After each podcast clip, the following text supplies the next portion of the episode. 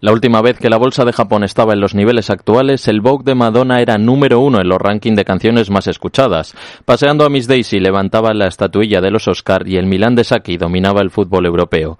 Aunque parezca mentira, 1990 queda lejos. Pero todo vuelve, incluso el Nikkei.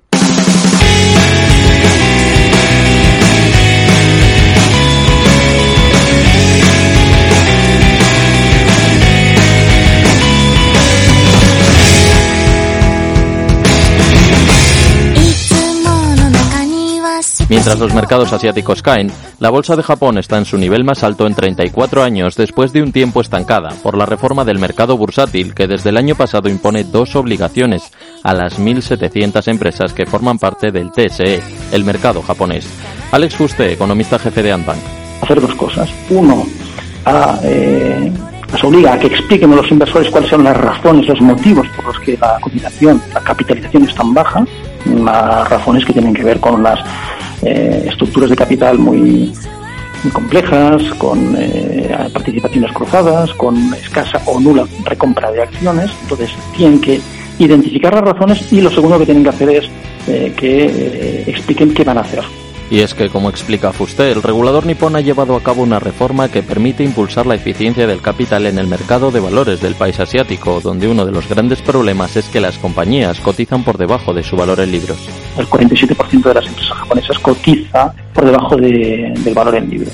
47%, cuando en Europa es el 18% y en Estados Unidos es el 5%. Para Fuste, de hecho, la expansión de este mercado acaba de comenzar. Que esta reforma que se llama optimización del capital y del precio para el accionista, el nombre lo dice todo, es una reforma que va a favor del accionista. Lo que preveo es pues una, una convergencia de las valoraciones eh, que dejarán de ser el 47% de las compañías por debajo de valor en libros a algo como el 25 o el 20%, por tanto una, una expansión de múltiples importantes que ya se está dando, pero esto acaba de comenzar. Pero el éxito de Japón no se sostiene únicamente sobre la reforma del TSE, y es que en el país del sol naciente la inflación se comporta de forma diferente al resto. Ha sostenido la cruz de la deflación en un vía crucis que ha durado durante décadas. Mark Rives, CEO de Blackbird Bank. Ha parecido una inflación virtuosa para la economía de Japón, pues hay que recordar que Japón era una economía que llevaba bastantes décadas dormida económicamente, concretamente desde el estallido de la burbuja de los 90, que provocó una deflación persistente que produjo una acumulación de capital y una economía sin un incremento en los salarios reales y además sin inversión neta. Por ende, se ha beneficiado de la inflación derivada de la crisis del COVID-19 que aún persiste. Es más, su propio Banco Central se ha negado a modificar su política monetaria expansionista. Oscar Gil, de IG el único gobierno del mundo que sigue con tasas de interés nominales negativas, es decir, sigue manteniendo tipos al, menos 0,10% y sigue haciendo QE. Eh, por tanto, claro, si consigues que la economía pase de estar en recesión como ocurría en 2020-2021 a crecer, pero no modificas tu política monetaria y fiscal, sino que sigues estimulando la economía a pesar de que ya crece, pues el resultado es que creas, que creas inflación de activos como la subida del Nikkei, ¿no? Para más INRI, Ramón Forcada, director de análisis de Bankinter, no prevé cambios en la política monetaria del país. Japón ya se ha, ya se ha vuelto muy, muy dobis, es decir, muy suave, está en menos 0,10, controla la curva de tipos en más menos 1% y no va a cambiar nada hasta abril, mayo o.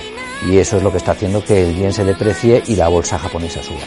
En definitiva, el paradigma ha cambiado. De nuevo, Rivers. Ha cambiado el paradigma a una economía en la cual la inflación ha provocado el despertar de una economía que se ha dado cuenta de que ahora sí, año que pasa, las cosas son más caras. Y eso ha provocado de pasar a una economía de acumulación de capital, a una economía más de consumo, a una economía de más exigencia de salarios reales y por lo tanto una inflación que ha pesado muy positivamente en el crecimiento de la economía nipona.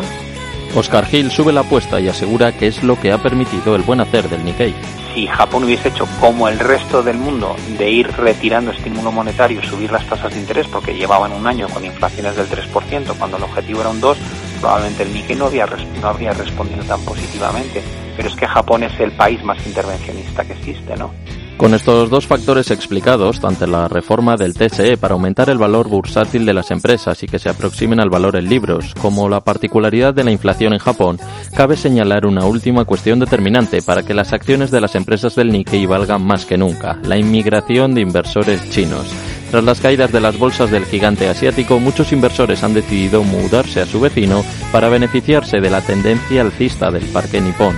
Sin embargo, la realidad es diferente y los resultados de los mercados no se reflejan en la actividad económica. Oscar Gil, de El Banco de Japón tiene el 70% de todos los ETFs que se emiten del Topix y del Nikkei. El Banco de Japón interviene cuando llega a 150 eh, el, dólar contra el yen y el Banco de Japón tiene un control de la curva de tipos en la, emisión de deuda pública, lo cual es que el, los activos japoneses no reflejan la realidad de la economía japonesa, sino una realidad que es un híbrido entre, entre la realidad y la intervención de los responsables de la política monetaria. Mark Rives resume a grandes rasgos qué pasa con la economía japonesa.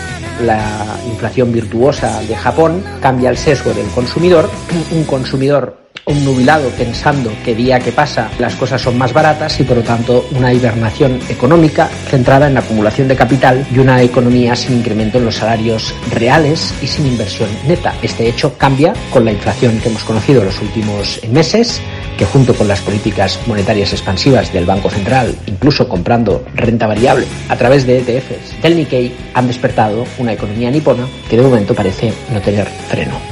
Entre las caídas generalizadas de los mercados de todo el continente, la bolsa de Japón se mantendrá como el último samurái en pie de Asia.